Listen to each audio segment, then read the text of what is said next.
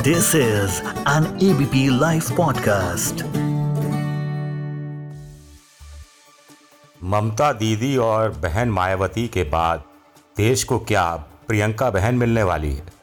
नमस्कार, मैं हूँ आपका दोस्त विजय विद्रोही और आप सुन रहे हैं एबीपी लाइव पॉडकास्ट आज न्यूज़ इन डेप्थ में इसी बात की चर्चा करेंगे कि क्या देश को नई प्रियंका बहन मिलने वाली है?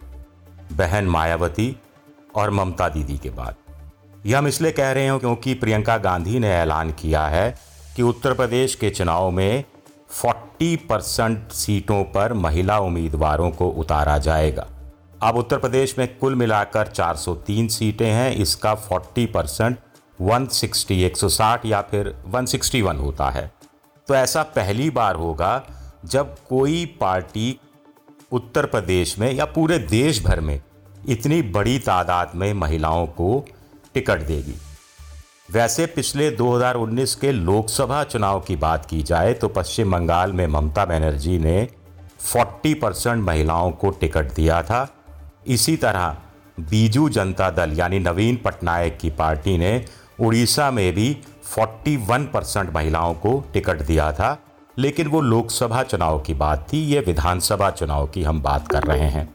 अब आप सवाल उठा सकते हैं कि 160 महिला उम्मीदवार जिताऊ, टिकाऊ उम्मीदवार क्या कांग्रेस तलाश पाएगी, प्रियंका तलाश पाएगी? इस पर आगे बात करेंगे, लेकिन इसका तात्कालिक असर ये होगा कि दूसरी पार्टियों पर भी दबाव पड़ेगा कि वो ज़्यादा संख्या में महिला उम्मीदवारों को चुनाव मैदान में उतारें। अब पिछले दो विधानसभा चुनाव की बात कर लेते हैं। पिछले चुनाव में 2017 को जो हुआ था उत्तर प्रदेश में, उसमें कुल मिलाकर 96 महिला उम्मीदवार थी। ये सभी पार्टियों की मिलाकर थी। कांग्रेस की बीएसपी की बीजेपी की, समाजवादी पार्टी की, अपना दल की और कुछ निर्दलीय भी। अब अकेले यहाँ पर 160 कांग्रेस उतारने वाली है, प्रियंका उतारने वाली है। पिछली बार कांग्रेस 112 सीटों पर चुनाव लड़ी थी और उसमें से 12 महिलाओं को टिकट दिया था, जिसमें से दो जीत कर आई थी। बीजेपी करीब 42 या 45 के आसपास महिला उम्मीदवार उसने उतारे थे, जिसमें से 32 जीते थे। इसी तरह समाजवादी पार्टी ने भी करीब 40 टिकट महिलाओं को दिए थे, जिसमें सिर्फ़ सात या आठ जीत कर आए थे।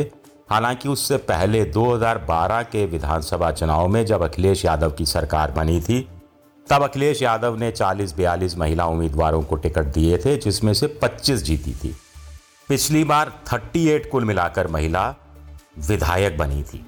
इन 38 में से 32 महिलाएँ बीजेपी के टिकट पर जीती थी, दो कांग्रेस के टिकट पर, दो मायावती के टिकट पर, एक अपना दल के टिकट पर और एक समाजवादी पार्टी के टिकट पर।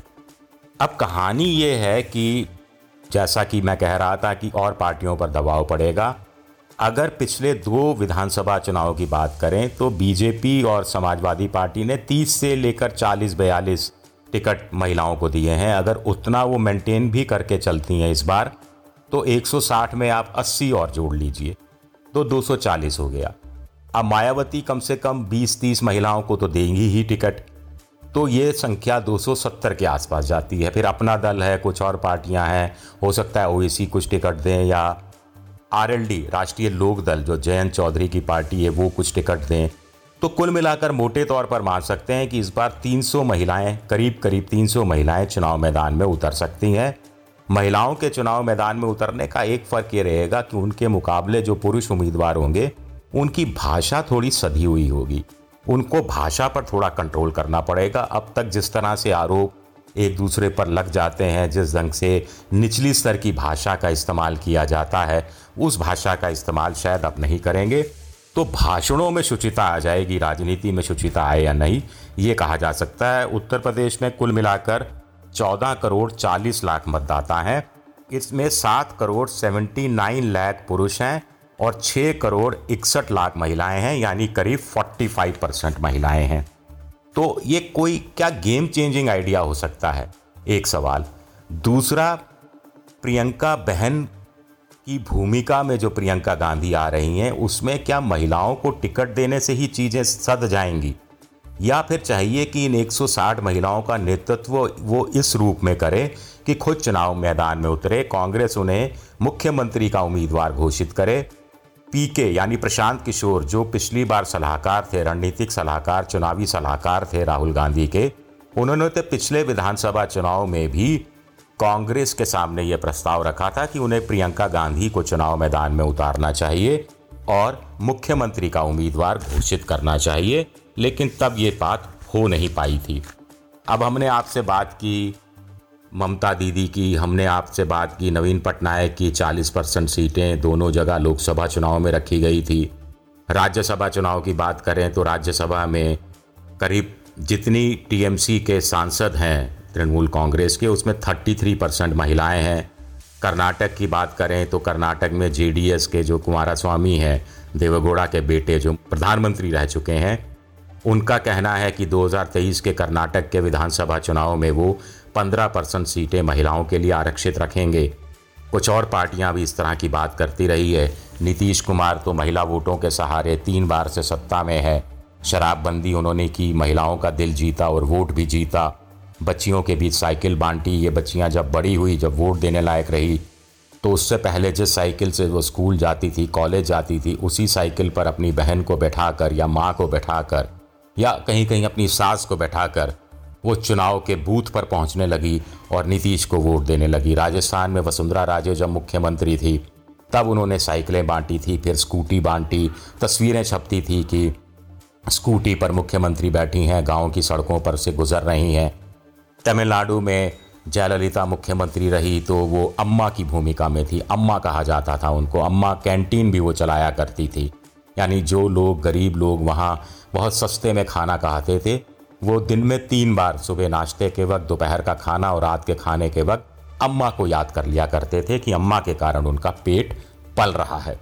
इंदिरा अम्मा कहा गया। इंदिरा गांधी को दक्षिण में इंदिरा अम्मा की उपाधि एक तरह से दी गई। ममता को ममता दीदी।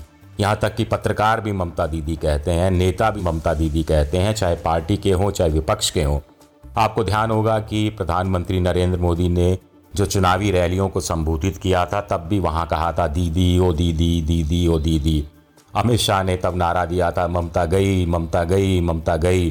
तीन मई, ममता गई, तीन मई, ममता गई।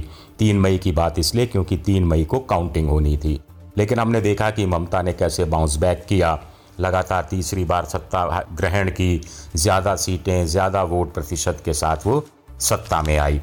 तो कुल मिलाकर अब आंकड़ों के लिहाज से तो हमने आपको कहानी समझाने की कोशिश की कि कैसे, कितनी परसेंट महिलाएँ कैसे कैसे मैदान में उतरती रही हैं। जहाँ तक महिलाओं की रिजर्वेशन की बात है, राजनीति में तो जो स्थानीय निकाय के चुनाव होते हैं म्यूनसिपैलिटी के, नगर निगम के, नगर परिषद के, और साथ ही साथ जो पंचायतों के, ज़िला परिषद के, पंचायत समितियों के चुनाव होते हैं उसमें 33 परसेंट महिलाओं के लिए सीटें आरक्षित करने का सेवेंटी थर्ड और seventy fourth amendment Rajiv Gandhi लेकर आए थे। उसके बाद तो उसको राज्य सरकारों ने अपनी अपनी राज्य में बढ़ा दिया। बहुत सारे राज्यों में 50 परसेंट रिजर्वेशन है, लेकिन उससे महिला एम्पावरमेंट कितना हुआ, कितना नहीं हुआ, ये अलग बहस का विषय है।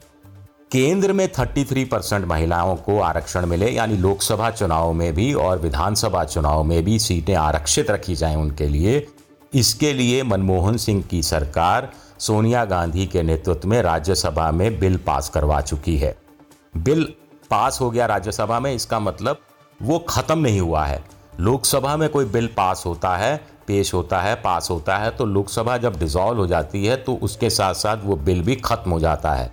फिर नई लोकसभा में उसको नए सिरे से इंट्रोड्यूस करना पड़ता है, लेकिन राज्यसभा में ऐसा नहीं है। तब बीजेपी ने सुषमा स्वराज थी उनके साथ। बड़ा ज़ोर शोर के साथ इस कानून का समर्थन किया था, पक्ष में मतदान किया था। लोकसभा में बिल पेश नहीं हो पाया था क्योंकि लालू प्रसाद यादव हुए, मुलायम सिंह यादव हुए, वो कोटा में कोटा की, सब कोटा की बात करने लगे और हाउस ऑर्डर में नहीं था। अब सात साल से बीजेपी सत्ता में है। अपने दम पर बहुमत में है। वो चाहे तो लोकसभा में अपने दम पर बिना किसी अन्य पार्टी के समर्थन के उस बिल को पास करा सकती है, लेकिन पास नहीं कराया। यहाँ तक कि पेश भी नहीं किया गया। तो कुल मिलाकर कथनी करनी में किस तरह का मर्दवादी राजनीति या पुरुषवादी राजनीति में मतभेद होता है, भेद होता है महिलाओं के साथ, ये आप इस तरीके से इस कहानी को समझ सकते हैं। वैसे महिला का वोट चाहिए। बिना 50 परसेंट महिलाओं के वोट के कोई भी सरकार नहीं बन सकती भाई।